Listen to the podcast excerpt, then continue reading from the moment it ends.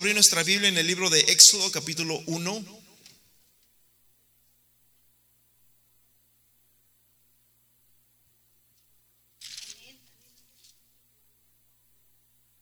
Bienvenidos todos, amén, a la casa de Dios. Me, da mucho gusto verles aquí a cada uno de ustedes. Este, ah, qué bueno que están aquí. Nos faltaron varias, varias familias, pero ah, qué bueno que usted está aquí y el que nunca falla, amén el que nunca falta, el que dijo, donde están dos o tres congregados en mi nombre, ahí yo estoy. Aleluya, Él siempre es presente, amén.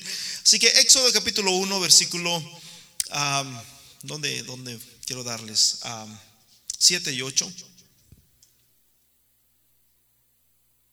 Dice, los hijos de Israel fructificaron y se multiplicaron y fueron aumentados y fortalecidos en extremo y se llenó de ellos la tierra.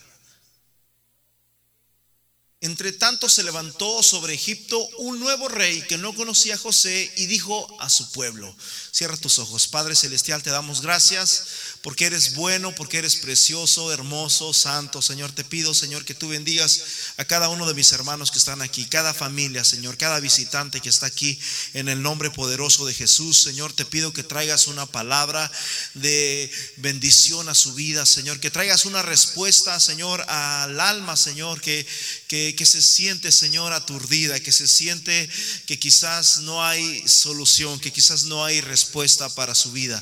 En el nombre poderoso de Jesús de Nazaret. Amén y amén. Tome su lugar. El libro de Génesis, el libro de Éxodo, Levítico, número de Deuteronomios son los libros del Pentateuco, de la ley, los libros de Moisés.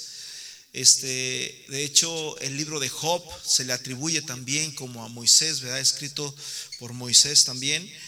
Y Moisés, hermanos, es uno de los líderes más grandes en el pueblo cristiano, en el pueblo ah, judío y, en muchas otras naciones también, ¿verdad? Ah, es, conocido y es tenido como, como un profeta, como un, líder grande en muchas otras naciones fuera de Israel. Más abajo lo tengo eso, pero no sé si voy a alcanzar a llegar ahí, probablemente ah, para la next. Lo que podemos ver aquí es cómo es que nació todo esto. Muy bien, en una ocasión el Señor llama a un hombre que se llamaba Abraham. Y Dios le habló a Abraham y le dijo, Abraham, sal de tu tierra y de tu parentela a la tierra que yo te mostraré. Para empezar, Abraham era una persona que tenía aproximadamente como 80 años, era un anciano. Él estaba en espera de un hijo.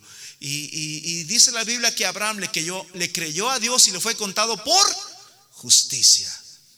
La semana pasada estuvimos hablando de una mujer que era adúltera y que esta mujer era una prostituta, pero dice la Biblia que esta mujer Raab no fue justificada por su justicia, porque no era muy justa que digamos, o sea, era pecadora. Sin embargo, a pesar de que era pecadora, ella fue justificada por la fe. Dice la palabra de Dios en el libro de Romanos, justificaos pues por la fe en el Señor Jesucristo tenemos paz para con Dios. Amén. Así que no somos justificados a través de que tú seas una buena persona o a través de que seas o a través de tus obras que son muy buenas. Tú puedes decir yo no tomo, yo no fumo, yo no le yo no engaño a mi esposa, pero la Biblia dice, hermanos, que es por fe, no es por vista, es por fe.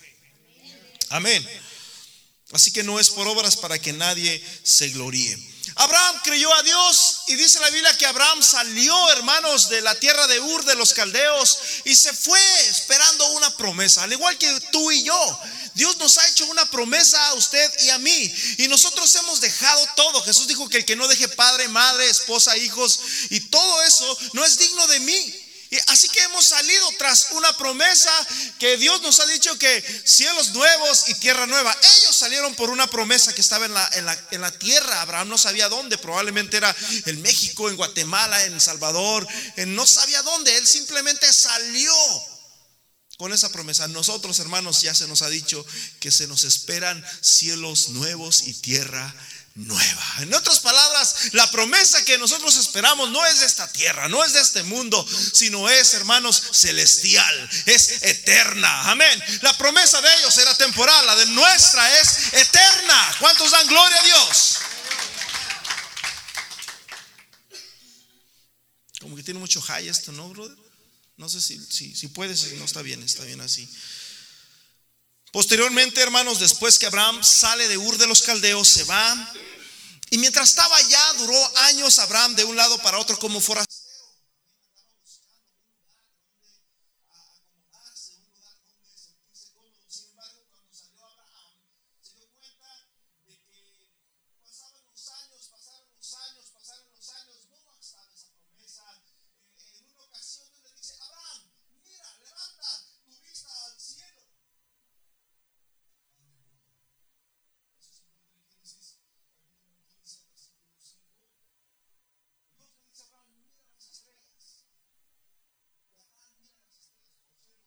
Y usted no sabía, hoy en Chile y en parte de Centroamérica hubo un eclipse, no sé si lo miraron en, las redes sociales, muy bonito, ¿verdad?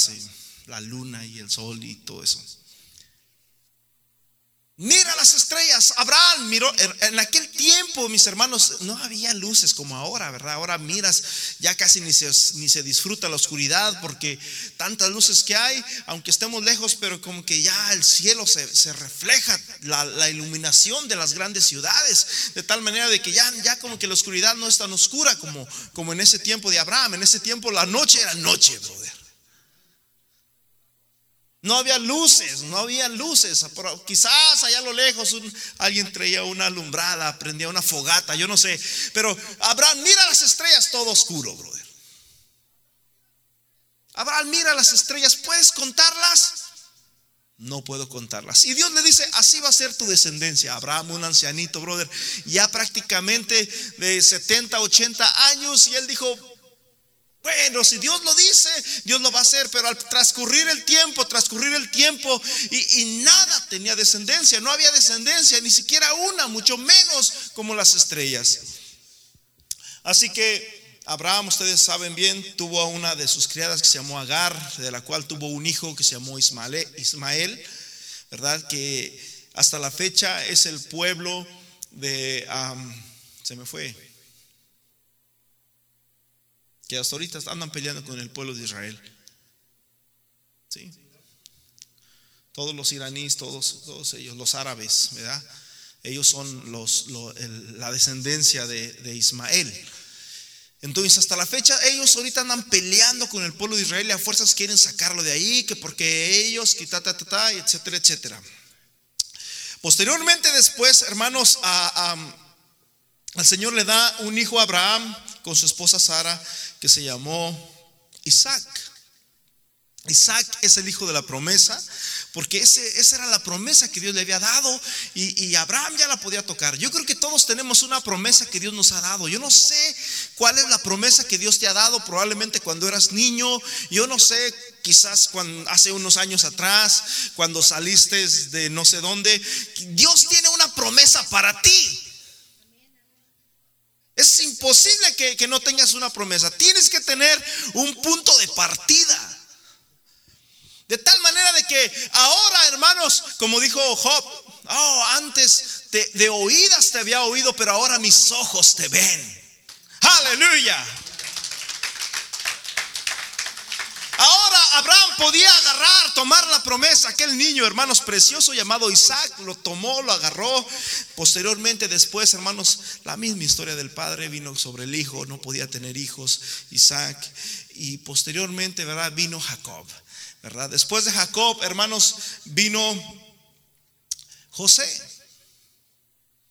Obviamente ah, hubo más hijos ahí, pero esa es la descendencia de la cual yo les quiero traer, ya que de esta descendencia de esas multitud de estrellas que la Biblia menciona cuando le dijo a, mm, Abraham, esa es, esa es, la línea, esa es la línea. Los demás como que se apartaron, aunque algunos, ¿verdad? Todos formaron prácticamente el pueblo de Israel, pero estos son los la línea que, llevaba, la línea que traía la bendición, la línea que traía eh, el remanente de parte de Dios. Ahora, ¿por qué Dios ¿Por qué Dios escogió al pueblo de Israel? Dios pudo haber escogido mm, cualquier otra nación. ¿Por qué escogió a un pueblo? ¿Por qué tuvo que haber venido un pueblo predilecto? ¿Por qué no simplemente, bueno, ante todo el mundo? No, no quiero ser este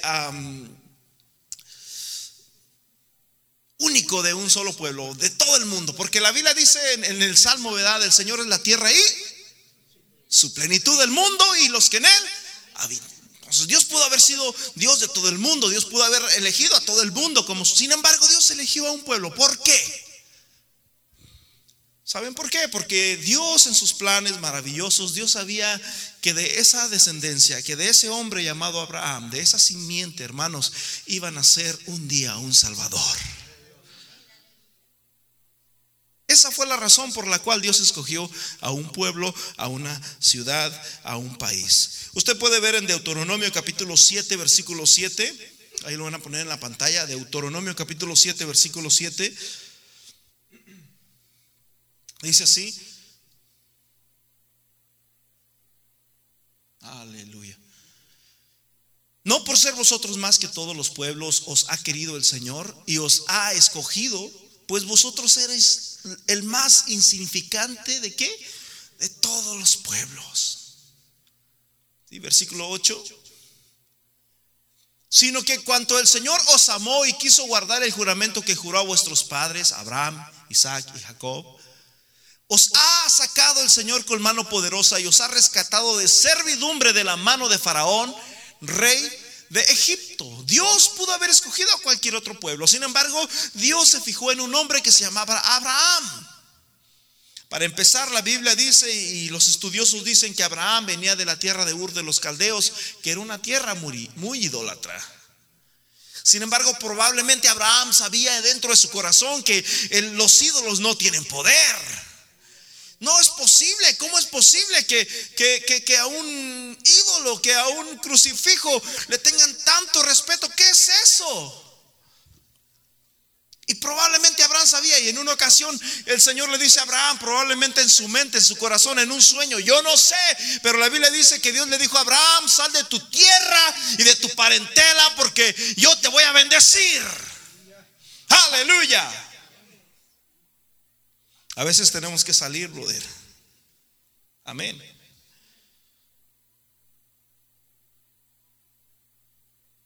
Así que de esa, de esa línea, hermanos, de esa, del pueblo de los judíos es donde viene prácticamente el Salvador. Ah, ¿Alguien me puede decir de dónde viene, de dónde viene la salvación? No tengo la cita, pero se las debo. La salvación viene de los judíos. Yo cuando era niño me recuerdo que en el tiempo de la Semana Santa, recuerdo que decían los judíos, los judíos, y yo les tenía pavor, les tenía miedo, y los judíos, y yo como que quería más a los romanos que a los judíos, pero ya después ahora me doy cuenta que es al revés. Es que ellos mataron a Jesús. Brother, gracias. Bueno, no es que lo hayan matado, porque Jesús dijo, no me la quitan yo la doy. Aleluya, Él dio su vida por usted y por mí. No se la quitaron, mi hermano. Si se le hubieran quitado, allí hubiera quedado el cuerpo, allí hubiera quedado su muerte y punto. Pero Él se entregó por amor a usted y a mí para que nos fuéramos redimidos, hermanos, de nuestros pecados. Alguien diga amén. En el capítulo, en Éxodo capítulo 1, versículos 7 y 8, donde leímos nosotros ahorita, en Éxodo capítulo 7 y versículo 8, miramos una brecha fundamental, brother. 320 años aproximadamente entre el versículo 7 y el versículo 8 del libro de Éxodo. 300 y pico de años. Prácticamente lo que tiene esta nación de Estados Unidos.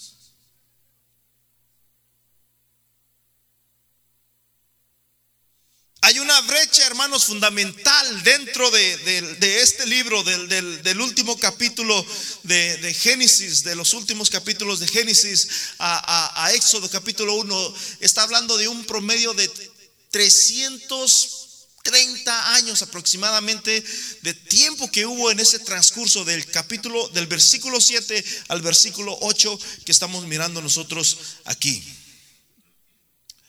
El libro de Génesis significa principio, amén. Este, los libros están hechos de acuerdo a, su, a, su, a su origen, es el nombre que tienen, por decirlo así. En, Génesis capítulo 1 dice, en el principio creó Dios qué? los cielos y la tierra. Así que le pusieron al, al primer libro se llama el principio, que quiere decir Génesis. Y el segundo libro, hermanos, significa Éxodo. Se llama Éxodo y significa salida. ¿Verdad? Usted lo puede ver en el versículo 1. Estos son los nombres de los hijos de Israel que entraron en Egipto con Jacob. Cada uno entró con su familia, Rubén, Simeón, Leví, Isaacar, a Benjamín, Dan, Neftalí, Gad y Aser. Y todas las personas que les nacieron a Jacob fueron. Bueno, este, este versículo habla, de, la, de la sanidad. Discúlpeme. La Biblia dice, hermanos, que el pueblo, mientras duró ahí 320 años, de repente, hermanos, el pueblo de, de, moría un, un, faraón, venía otro faraón, y moría otro faraón, venía otro faraón, de tal manera que un día llegó un Donald Trump. Y en esta ocasión llega este hombre, yo le he llamado a este, a este versículo, al capítulo 1 del libro de Éxodos, el capítulo del terror.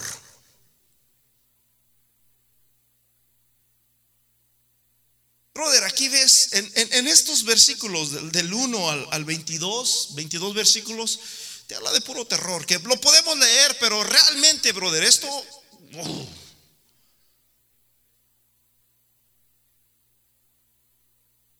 Por decirlo así, en el versículo 7 dice que los hijos de Israel se fructificaron. Los hijos de Israel crecían, eran buenos hermanos para tener familia. De tal manera que crecieron, imagínense, 300 y pico de años. Obviamente había mucha descendencia ahí. Había mucho pueblo hebreo ahí. De tal manera de que los egipcios les dio celos y dijeron, ¿saben qué? Este pueblo está creciendo mucho.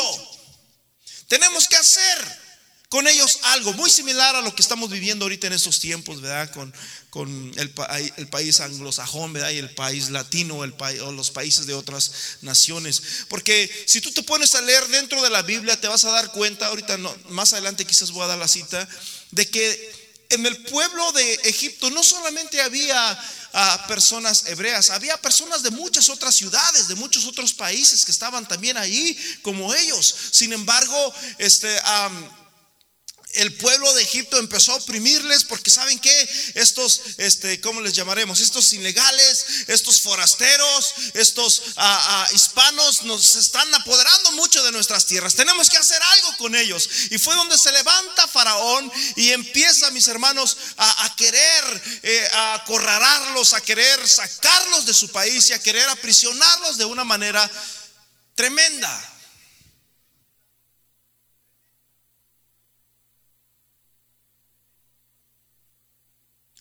Versículo 10 dice, ahora pues seamos sabios para con él, para que no se multiplique y acontezca que viendo guerra, viniendo guerra, ellos tenían miedo de que si se levantaba una guerra se iban a, levantar todos los forasteros, todos los hispanos o todos los, hebreos que había ahí en, la nación de Egipto y se iban a levantar en contra de ellos, iban a, a tumbarlos. Así que aquí empieza, brother, lo que a mi punto de vista es el terror. Brother, esto fue algo que vivieron el pueblo de Israel en carne propia. Y eso es algo que se ha mirado en muchas situaciones, en muchas circunstancias y en muchos ah, puntos en, la vida diaria. Amén. tú puedes ver en la, en la Edad Media cuando vinieron los emperadores y empezaron a matar a los cristianos en Roma.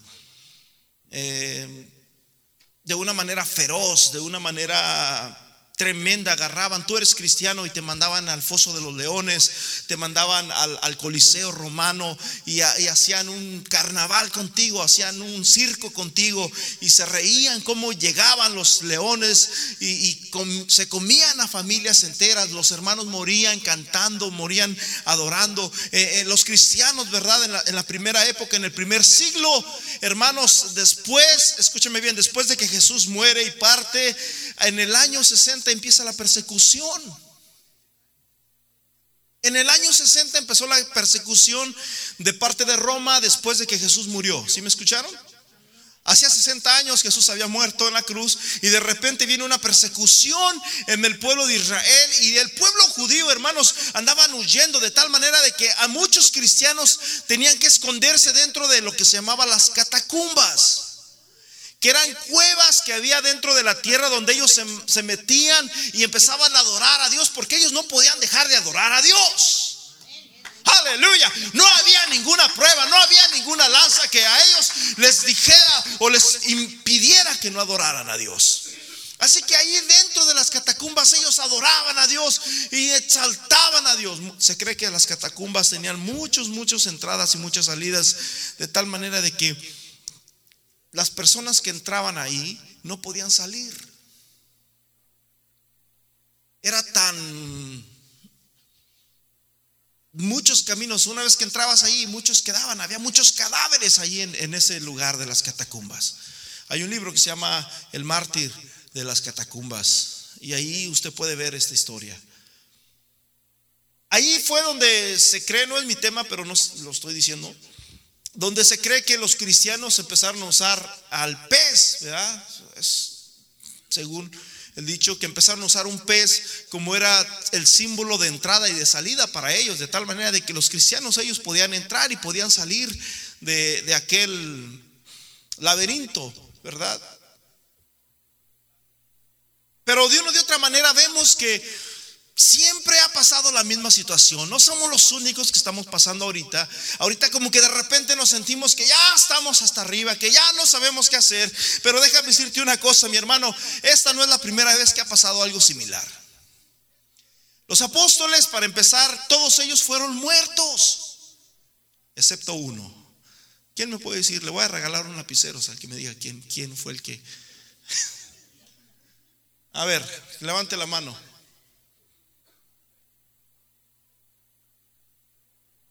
Juan. Juan. Juan fue el único que murió de una muerte natural. A todos los demás los mataron. Amén. Esteban fue el primer mártir. Esteban fue el primer mártir. Esteban murió, hermano, siendo apedrado. Y de ahí para allá todos los, todos los apóstoles, los que andaban con Jesús, los que caminaron con Jesús, los que hacían milagros con Jesús, fueron muertos. En otras palabras, les quitaron la vida. Y nosotros como que, aleluya. Pensamos que nomás porque somos cristianos ya nos van a caer bendiciones del cielo. No, brother. Mayor es el que está con nosotros. Amén. Aleluya. Tenemos un reino, pero no es de aquí, es de allá. Así que no tengas miedo, no tengas temor. Hmm. En el versículo 11, hermanos, vino una alarma tremendamente dentro del pueblo de Israel, dice la palabra de Dios que pusieron sobre ellos comisarios que los atribularan con el tributo. Tienen que pagar taxas. Los hispanos no quieren pagar taxas, ahora tienen que pagar y empezaron de una u otra manera a quererse meter y a querer oprimir al pueblo de Israel. De tal manera, tanto aconteció esto, mi hermanos, de que se levantó prácticamente una guerra dentro del mismo país. Empezaron a oprimir al pueblo de Israel, les empezaron a dar cargas muy difíciles, trabajos muy pesados, empezaron a maltratarlos y a latigarlos, pero el pueblo de Israel no tenía dónde ir. Se sentían bueno, es que Dios le dijo a Abraham que nos iba a dar una tierra, pero de repente se quedaron como en el viento. Dios manda a José a Egipto y José se queda en Egipto por trescientos y pico de años. Muere Josué, José, y posteriormente, hermano, se levanta un nuevo faraón que no conocía a José. Yo no sé quién es José. Así que empieza a meter leyes sobrehumanas sobre el pueblo de Israel y los empiezan a martirizar y empiezan, hermanos, a, querer abusar de ellos, abusar de su fuerza, abusar psicológicamente de ellos, mentalmente, emocionalmente, de tal manera de que el pueblo de Israel estaba totalmente destrozado.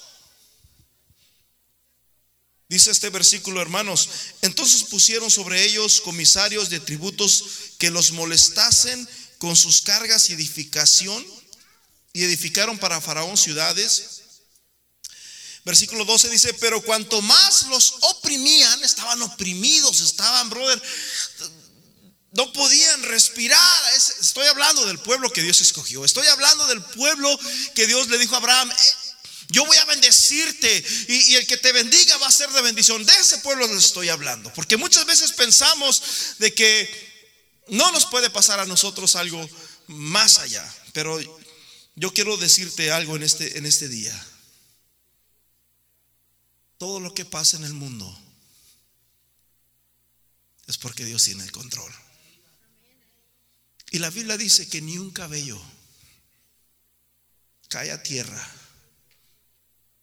sin que Dios no se dé cuenta. Probablemente nosotros sí nos damos cuenta, ¿verdad? Ya los años, híjole, brother, ya no tienes cabello, ¿qué pasó? Pues yo, también ya de repente ya me ya nomás tengo una luna aquí. No nos damos cuenta, ¿verdad? Pero Dios sí se da cuenta. Hay un brother, ¿verdad? el hermano Heriberto Hermosillo, dice que cuando llegue al cielo, brother, Dios me va a dar una bolsita de esas zipper con zipper y va a decir, aquí están todos tus cabellos. Nada más para que vean cuál es el cuidado que Dios tiene para con nosotros. Amén. Así que no tenga temor, mi hermano. Este, este, este, esta enseñanza, este mensaje se trata de eso. Sí, es el, es el capítulo del terror. Pero Dios tiene el control. Amén. Así que vamos a, vamos a continuar. Mirando a Faraón que nada cambiaba, oh, les hemos puesto leyes, el pueblo de Israel tenía miedo a manejar, brother. Les hemos puesto leyes, pero nada cambia. Ahí siguen, no se van. Míralo, el pueblo de Israel no tenía dónde ir. Es como el apóstol, ¿verdad? Y lo dijo bien en el sentido de Cristo. Señor, ¿a quién iremos si solo tú tienes palabras de vida eterna? Y a veces nos sentimos como humanos, como forasteros en esta tierra de, esa, de la misma magnitud. Señor, ¿a quién iremos? Si solo tú tienes palabras de vida eterna.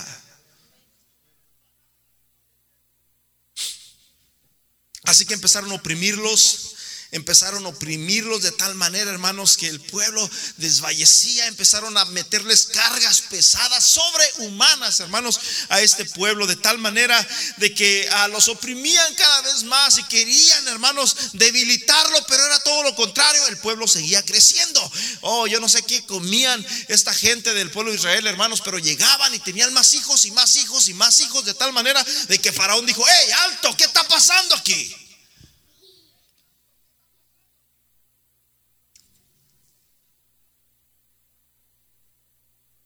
En el versículo 13, ah, vamos a leer del 13, los egipcios hicieron servir a los hijos de Israel con dureza. Pero eso no es lo peor. Dije, pero eso no es lo peor. Versículo 14, y amargaron su vida estaban amargados. Como a veces, yo la Biblia dice que oremos por quienes, por los que, por, los gobernantes, ¿verdad? Y dice aquella hermana, que Dios bendiga a Donald Trump. Eso es un decir para que me entiendan, que muchas veces decimos Dios bendiga, pero estamos diciendo, no, la Biblia nos habla, hermanos, que debemos de, ven, decir. Amén. Muy bien. O cuando te dicen algo de algo, no, ah, que Dios la bendiga, o que Dios lo bendiga, pero es una bendición falsa.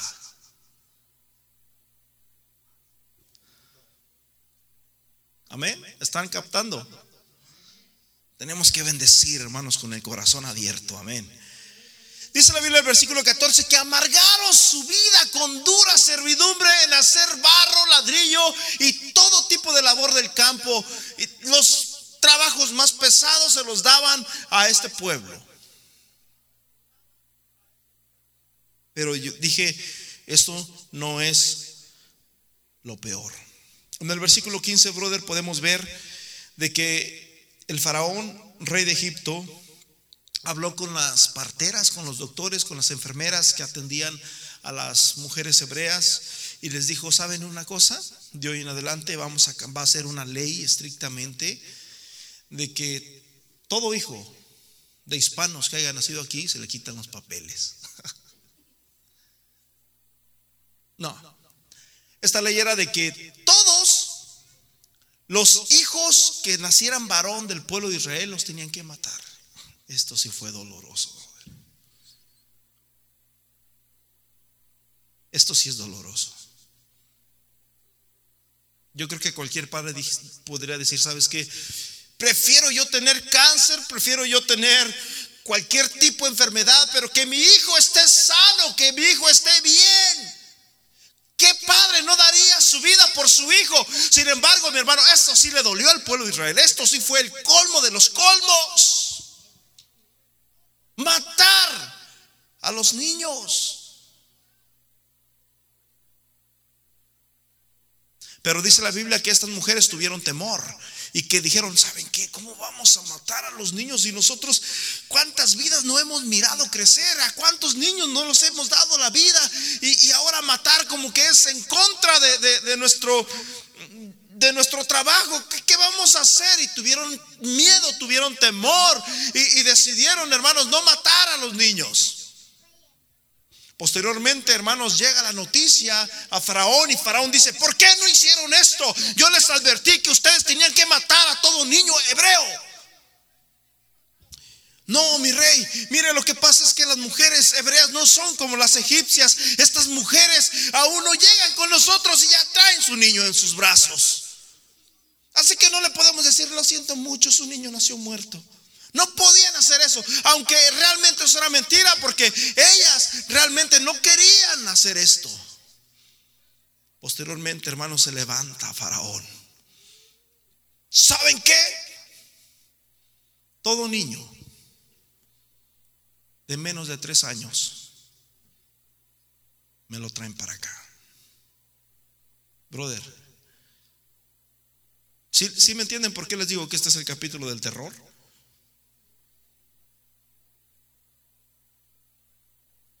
¿Se imagina que saliera una ley aquí similar a esta? Me lo traen para acá. ahora ya sabemos para qué lo querían. El pueblo de Israel, hermanos, estaba totalmente deprimido, estaba totalmente, hermanos, oprimido por tantas cosas, tantas injusticias que había en, en Egipto. Los que tenían buen trabajo, los que eran jefes en las compañías, ¿sabes qué? Tú no, tú eres hebreo, ah, no tienes trabajo. Y los empezaron a correr. Los que tenían negocios tuvieron que cerrar porque los, los mm, ¿cuál es la palabra? Les exigían demasiado que tenían que pagar. De tal manera, hermanos, de que el pueblo de Israel fue llenándose de miedo, fue llenándose de temor. Ahora ya no podían salir afuera, andaban escondiendo a sus propios hijos y tenían que llevárselos a Faraón. Y así fue todo Israel, hermanos, llevando a sus hijos de menos de tres años, a todo hijo varón. A las hembras ellas eran bienvenidas. Pero todos los varones, hermanos, los llevaban y el padre llorando, sabía que ya nunca más iba a volver a, ver a su hijo y lo llevaban con Faraón y definitivamente, hermanos, ese era el Dios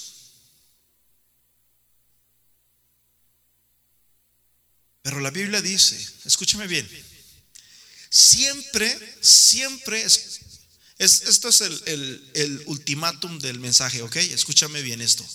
Siempre que vienen momentos de opresión, Dios levanta un Salvador.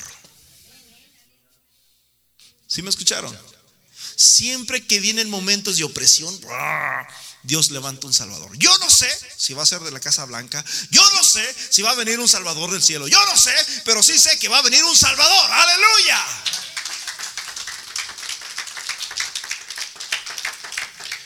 En el tiempo de Jesús, cuando Jesús nació, no fue del más grato. Fue una historia muy similar a la de Moisés. Nace Jesús, pasan unos pastores y le dicen a Faraón, oye, ¿ustedes para dónde van? Van muy bien vestidos, traían camellos. En aquel tiempo, hermanos, tener camellos era prácticamente como tener unas limusinas preciosas, hermosas, eran gentes grandes. En aquel tiempo el que tenía camellos era una persona rica, muy rica. De tal manera de que pasan estos pastores, ¿verdad? Con sus camellos, imagínense unas tres, cuatro, cinco limusinas llenas de cosas. ¿Y a dónde van ustedes? Ha nacido en Belén un rey. Cuando vengan de regreso, díganme en dónde está para yo también ir a adorarlo. Imagínense, le estaban diciendo al rey que había nacido un rey. Obviamente le dieron celos y dijo, ¿sabes qué? Esto no me está gustando nada. Así que mandó matar a todos los hijos, a todos los niños, por las dudas, de menos de tres años. Quiero que me maten a todo niño de menos de tres años. Y los aniquilan. Y esa historia, vuelvo a repetir, la historia de Moisés, la historia de Jesús es muy similar. Los dos hablaban del Salvador. En este tiempo, en aquel tiempo eran atribulados por los egipcios, en este tiempo de Jesús eran atribulados por Roma. Después de esto, hermanos, usted puede ver la historia. Jesús lo traían, lo llevaron a Egipto, lo llevaban a, anduvo de errante por el desierto en diferentes ciudades, en diferentes ah, lugares, en diferentes este, ah, aldeas. Realmente no tengo las citas este, acertadas porque no, no, no, apunté esto en, en, mi, en, mis notas. Pero por decirlo así, ahí, en Lucas capítulo 2, usted puede leer la historia en adelante. Lucas capítulo 2, versículo 1, nada más voy a leer ahí y, y, hay muchas, muchas citas ahí que te dice todo exactamente cómo sucedió esta historia. Aconteció en aquellos días que se prolongó un edicto de parte de Augusto César que todo el mundo fuese empadronado. y este primer censo se hizo siendo Sirenio gobernador de Siria e iban todos a ser empadronados. Cada uno tenía que ir a su ciudad. Versículo 4. Y José subió de Galilea de la ciudad de Nazaret a Judea y de la ciudad de David que se llama Belén, por cuanto era de la casa de la familia de David para ser empadronado junto a su esposa María, su mujer desposada y con él, la cual estaba embarazada. Así que podemos ver de que se levantó Faraón nuevamente con fuerza y saben que quiero contar porque como que estos estos Hebreos están multiplicando. Hay que saber cuántos son. Vamos a contarlos. Y de esta manera, hermanos, fue como Jesús anduvo huyendo de tal manera de que a todos los hijos, a todos los niños, al igual que Moisés, de su edad, hermanos, los tuvieron que aniquilar. ¿Estamos entendiendo? Con Moisés, hermanos, dice la Biblia en, el libro de, de Éxodo, capítulo 1.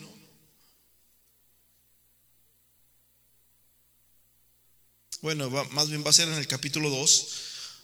Usted lo lee en su casa. Dice la Biblia que Jocabed, madre de Moisés, el padre de Moisés fue un hombre que se llamó, ah, ¿quién sabe cómo se llamó? Se me fue. Bueno, ahí se los debo, se me, olvidó su nombre.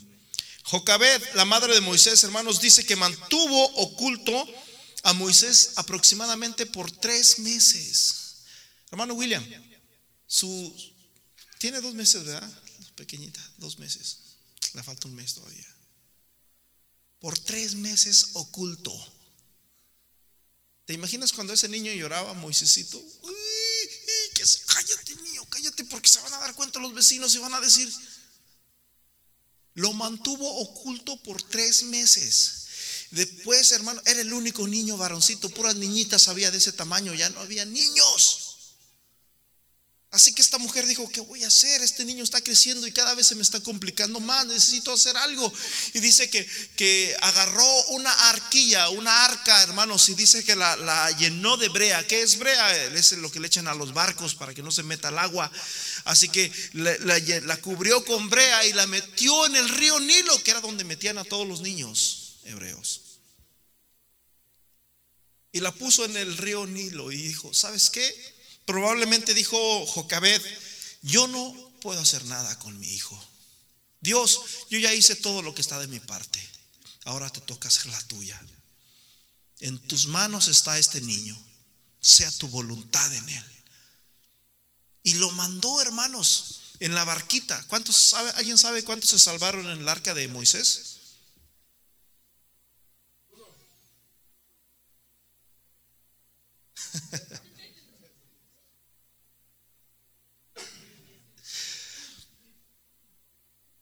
Lo mandó a tirar en el río y ahí va la barquita, hermanos, la arquilla.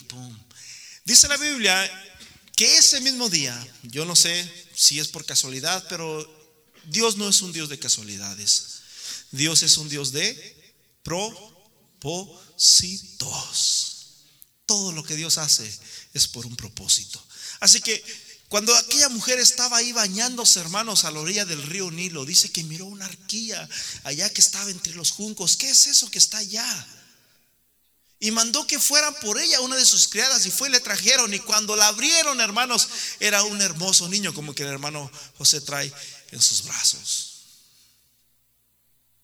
Dice que es se encariñó de él. Ella sabía de que ese niño estaba en peligro. Ella sabía que ese niño debía de morir.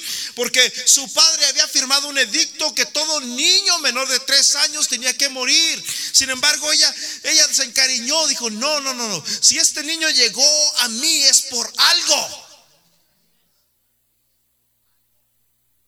Nunca se imaginaba, hermanos, que ese niño que traía el hermano José iba a ser el Salvador de Egipto.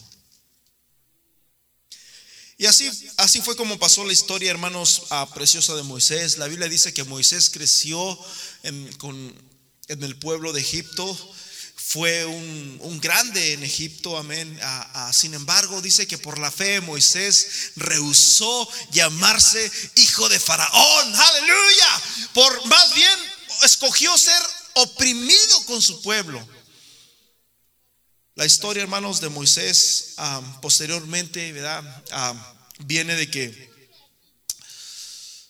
se me hace que la historia de Moisés se la voy a decir para la otra, para la next. Es una historia muy bonita.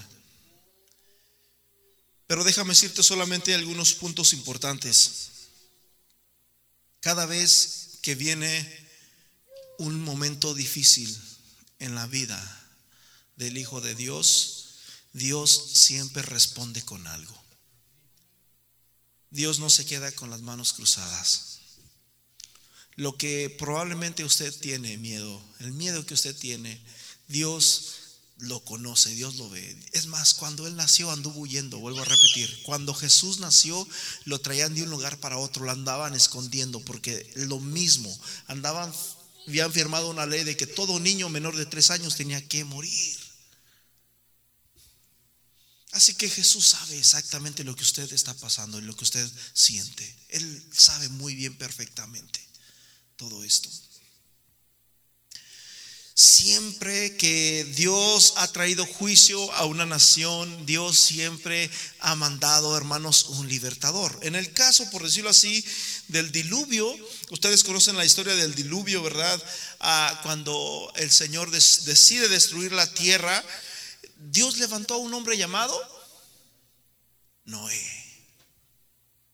Noé, tú les vas a decir que va a venir un diluvio y que la tierra va a ser totalmente anegada y que la gente tiene que entrar al arca para que puedan ser salvos. Estás loco, Noé. Eso nunca va a ser. Para empezar, ni llueve, porque en aquellos tiempos dice la Biblia que no llovía, que, salía un vapor de, la tierra y era la que hacía que crecieran las plantas y todo lo demás.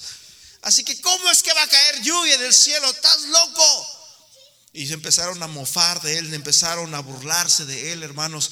Pero Dios tuvo un Salvador. La Biblia dice que cuando llegó la lluvia, cuando llegó el día, hermano, señalado, Noé subió al arca con su familia. Y, brother, nada más subieron puros animalitos. En el tsunami que hubo, hermanos, en Indonesia, si no me equivoco, uno de los primeros tsunamis que pasó como en el 2005, 2006, no recuerdo bien.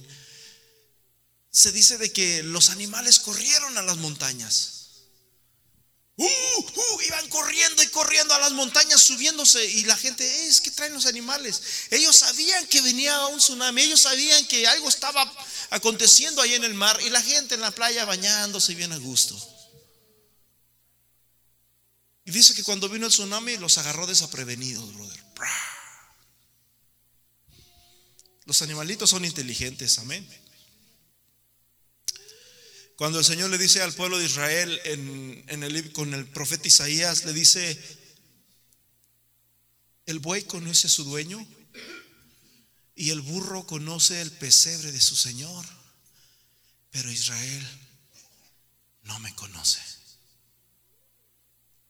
Como diciéndole Dios, los animalitos tienen más discernimiento que, que ustedes.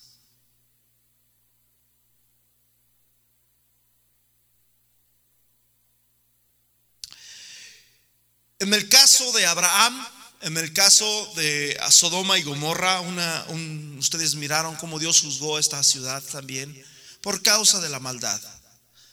La Biblia nos habla en Génesis capítulo 18, versículo 20, a donde podemos ver que Abraham empieza a interceder. Cuando Dios le dice a Abraham que va a destruir a Sodoma y a Gomorra con fuego, Abraham se puso en medio y le dijo, Señor, no vayas a ser, no vayas. Abraham le dio miedo que Dios fuera injusto. ¿Sí me explico? No, no, no, no vayas a ser muy injusto. ¿Cómo vas a matar a ese pueblo? Y Abraham le dice, Señor, si hubiera 50 justos, ¿tú destruirías a Sodoma y a Gomorra? Y el Señor le contesta, por amor a 50 justos, no destruyo toda su ciudad. No importa la maldad que hayan hecho, pero por causa de esos 50 justos no la destruyo. Mi Señor, si hubiera 45, por amor a esos 45, no destruiré a Sodoma y a Gomorra. Señor, y si hubieran 40, y si hubieran 30, y si hubieran 20, y si hubieran 10, por amor a esos 10, no destruiré a Sodoma y a Gomorra. Alguien siempre dice, no, que Dios siempre fue bien malo, Dios mandó el diluvio y mató al... No, Dios no los mató, Dios siempre mandó un Salvador, pero la gente nunca ha querido escuchar el mensaje de salvación. Dios mandó a Noé, Dios mandó a Abraham, Dios mandó a Lot, Dios mandó a Moisés, pero la gente no quiere escucharlo, así que Dios no es injusto. ¿Sí me, entendieron lo que dije? Porque mucha gente dice eso. No, pero es que en la Biblia Dios siempre dice que mató a Sodoma y a Gomorra y que eh, mandó un diluvio. No, sí, pero Dios, Dios les, les mandó a alguien que les previniera, por decirlo así. En el caso de Jonás. Dios le dice a Jonás, ve y dile a Nínive que de aquí a 40 días Nínive va a ser destruida. Dios mandó a un Jonás. Dios te está mandando a ti y a mí para que vayamos y le digamos a la gente, ¿saben una cosa? Todo esto que está pasando en el mundo no es nada normal. Eso está queriendo decir de que el rey viene. Aleluya, el rey viene, el rey viene, el rey viene. Tienes que estar preparado porque el rey viene, el Salvador viene. Amén, hay un Salvador, hermanos, que está listo, que está dispuesto, hermanos, a socorrernos. Dios siempre ha mandado a alguien para que vaya y les avise a la gente. Dios nunca les, por decirlo así, como los, los rateros, la, gente mala o, probablemente hasta los de inmigración pueden llegar de noche y, y te quedan, no te dan tiempo de hacer nada. Dios no, Dios, Dios llega de día, Dios te lo dice con tiempo. Mira, prevente, mira lo que está pasando en el mundo. Oiréis de guerras, rumores de guerra, se levantará nación contra nación, el amor de muchos se va a enfriar y por haberse multiplicado la maldad, el amor de muchos se va a enfriar y empieza Jesús a decirnos todo lo que está pasando en estas fechas. Así que eso nos está diciendo cuando veáis la higuera que está ya lista para echar higos, sabed que el tiempo del Señor está cerca. Cuando veáis todas estas cosas que están empezando a suceder, sepan que ya el tiempo del Señor está cerca, hermanos. Tiene que venir un Salvador. Aleluya. El, mundo entero está gritando que venga un Salvador. El mundo entero, hermanos, está clamando que venga un Salvador.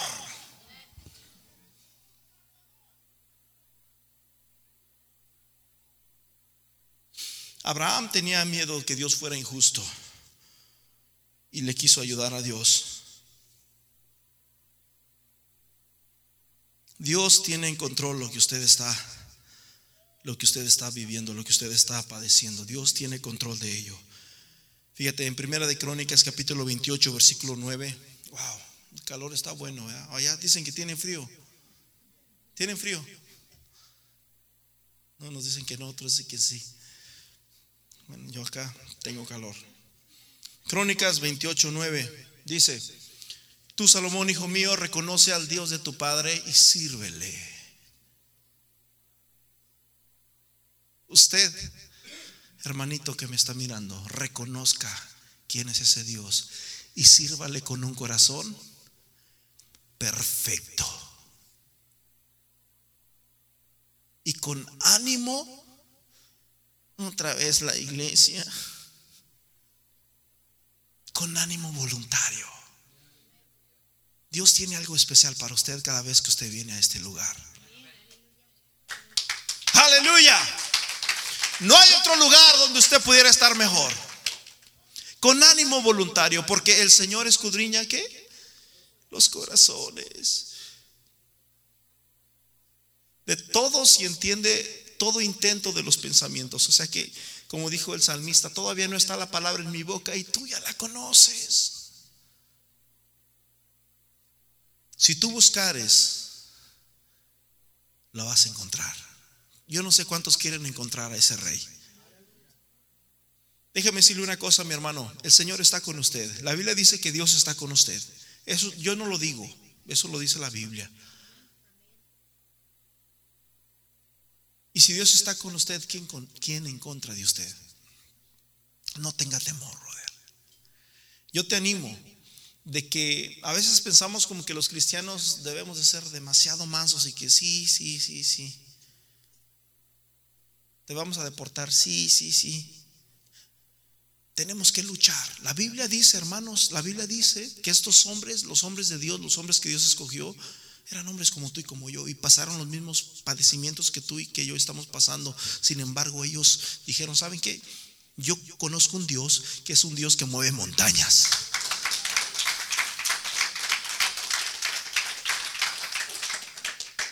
Alguien dijo, no le digas a Dios cuán grande es tu problema, dile a tu problema cuán grande es tu Dios. No tengas miedo, brother. Tu lucha, no importa con, enfrente de quién estés. Nunca, nunca te rindas. Nunca, nunca, nunca, nunca. Levántese, como dijo el, el viernes pasado les prediqué acerca del Salmo 2, Salmo 3. El Señor es el que levanta mi cabeza. Todos llegan así. Nosotros llegamos así. Aunque vengamos con el corazón destrozado, brother. Pero sabemos de que al Dios que nosotros le servimos es más grande que cualquier situación, que cualquier problema. Amén. No temas. Sirve a tu Dios. Reconoce. Porque a veces se nos olvida quién es nuestro Dios, brother. Le servimos como si fuera de piedra. Cuando nuestro Dios es fuego consumidor. No tengas temor. No tengas. Dice el Salmo 91. Ah, no sé ni por dónde empezar porque el Salmo 91 me encanta. Dice, el versículo 1, el que habita al abrigo del Altísimo morará bajo la sombra del Omnipotente. Diré yo al Señor esperanza mía, castillo mío, mi Dios, en quien confiaré. Y luego dice, Él, Él, diga conmigo, Él me librará. Él me librará del lazo del cazador, de la peste de estructura. Aleluya. Con sus plumas, con sus plumas te cubrirá y debajo de sus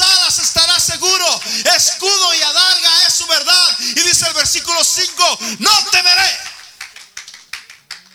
No voy a tener miedo en la noche. Yo no sé usted, muchos dicen que hay mucha gente que tiene insomnio, que no puede dormir, tienen insomnio. hay tantas preocupaciones que tienen. Y el problema del cristiano no es dormir, sino despertar.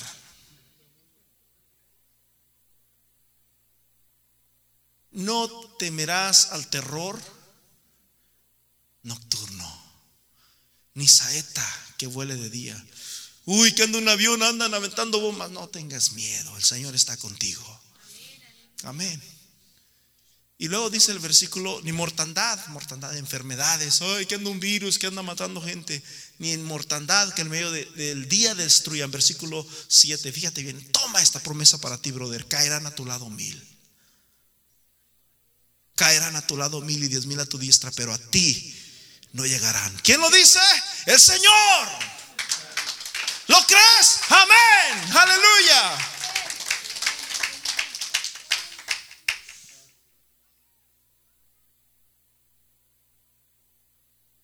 Éxodo capítulo 12, versículo 37 dice, los israelitas habían vivido en Egipto 430 años. Y el mismo día en que se cumplieron los 430 años, todos los ejércitos del Señor salieron de aquel país. Y el mismo día que se cumplieron los 400, 330 años, todos los ejércitos del Señor salieron de aquel país. Estoy en Éxodo capítulo 12, versículo 40 si estamos bien? Amén. 430 años, versículo siguiente.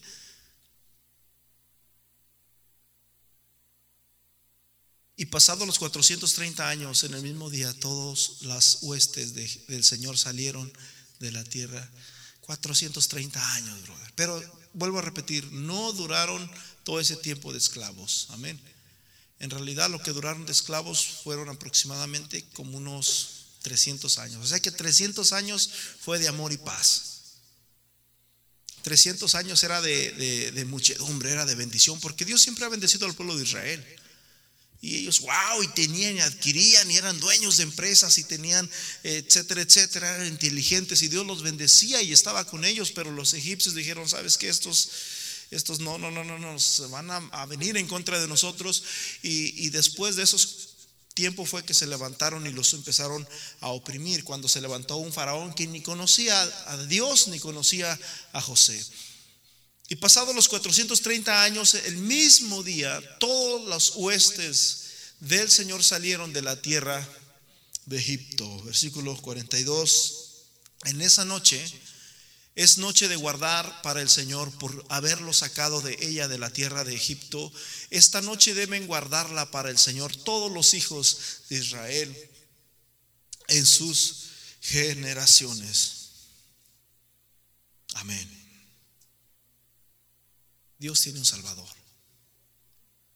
No tengas miedo, brother. No tengas temor de malas noticias.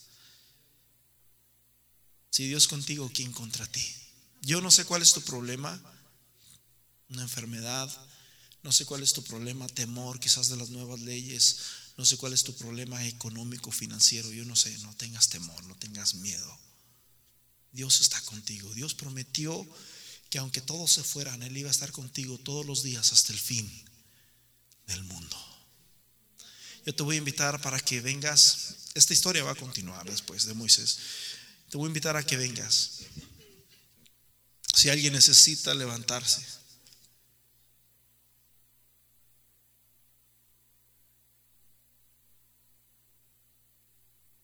Padre Celestial, venimos ante ti, Señor, agradecidos porque tú eres un Dios de benevolencia, eres un Dios, Señor, eres el Dios del jubileo, eres un Dios, Señor, que nos llenas de gozo y de paz. En el nombre poderoso de Jesús de Nazaret. En el nombre poderoso de Jesús de Nazaret. Recibimos esta palabra, Señor. No habrá gigante, Señor, que nos quiera atormentar. No habrá gigante que nos quiera amedrentar. No habrá muralla que nos quiera meter temor. Tu palabra dice que el perfecto amor echa fuera el temor. Y tú eres ese amor derramado, Señor, en la cruz del Calvario. Tú eres el amor. Tú eres el eterno. En el nombre poderoso de Jesús nos fortalecemos en ti, Señor. Nos fortalecemos en tu palabra. Nos fortalecemos, Señor. Oh, en el nombre de Jesús, Señor. Hay personas en este lugar que necesitan fortalecerse en Dios. Hay gente en este lugar que necesita fortalecerse en Dios. En el nombre de Jesús, Señor, da fuerzas, da fuerzas. La Biblia dice que el Señor aumentará tus fuerzas como las del búfalo.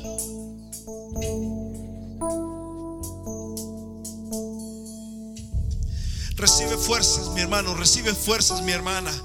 Recibe fuerzas, recibe fuerzas en el nombre, en el nombre, en el nombre de Jesús, en el nombre de Jesús, en el nombre de Jesús, en el nombre de Jesús. Recibe fuerza, recibe fuerza en el nombre de Jesús. No tengas miedo, toma esta palabra para ti.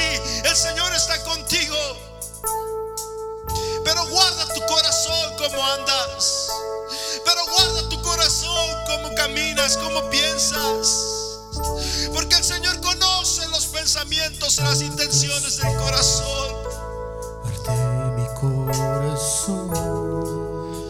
Dios conoce tu corazón. Dios conoce tu vida. En el nombre poderoso de Jesús. Es En el nombre poderoso de Jesús. Vamos, mi hermano, esta es tu respuesta. Vamos, mi hermano, esta- aquí está tu respuesta. Vamos, mi hermano, esta es tu respuesta. Recíbela. Recíbela en el nombre de Jesús. Recíbela en el nombre de Jesús. me perdonaste, me Recíbela en el acercaste a tu presencia. Recíbela en el nombre de Jesús. Oh, Ramarala, ¿cómo es posible, mi hermano, que de entre tantos pueblos el Señor te ha escogido a ti? ¿Cómo es posible que entre tanta gente, de entre tantos hispanos en esta ciudad, el Señor te haya escogido a ti para que estuvieras aquí? No hay lugar más alto, más grande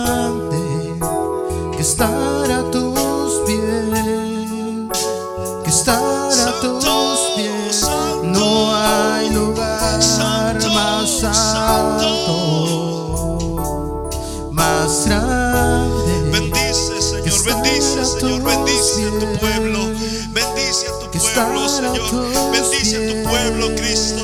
Bendice a tu pueblo, Señor. Levanta a tu pueblo, Padre. En el nombre de Jesús. No hay lugar para el temor. No hay lugar para la duda. No hay lugar para el llanto.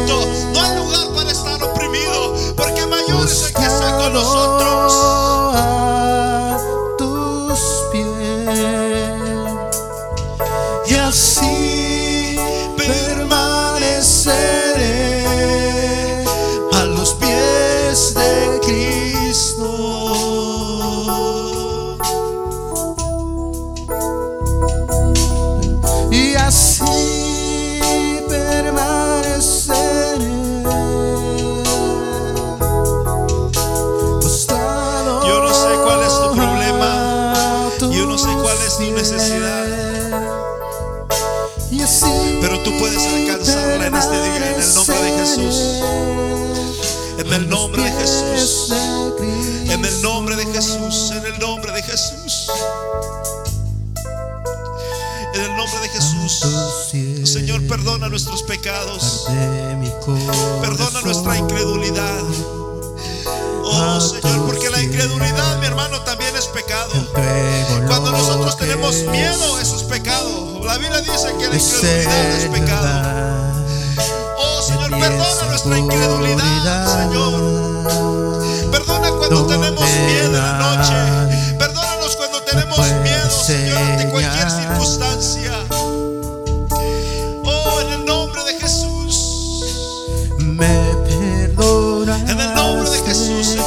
Acercaste en fe. En el nombre de Jesús nos levantamos en fe. No hay faraón que nos pueda detener. No hay faraón que nos pueda detener en Hoy el me nombre de postro Jesús. a adorarte.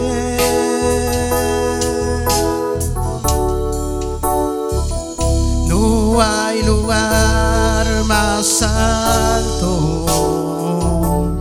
más grande. Bendice, Señor, la vida de Cristian.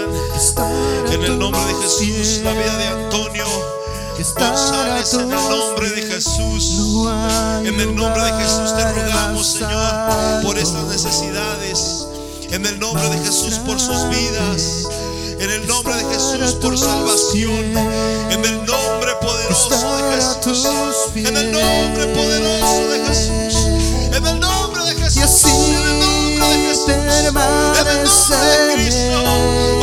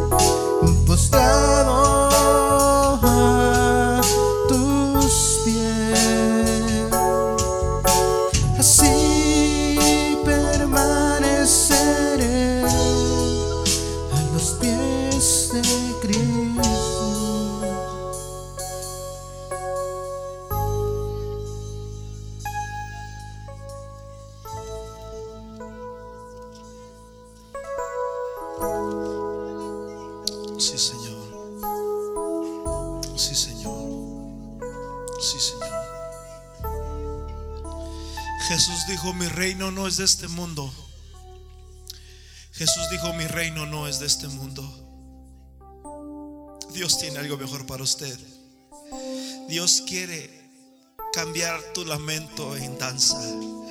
Dice la palabra del Señor, venid a mí los que estén cargados y cansados, y yo os haré descansar, dice el Señor, en el nombre de Jesús.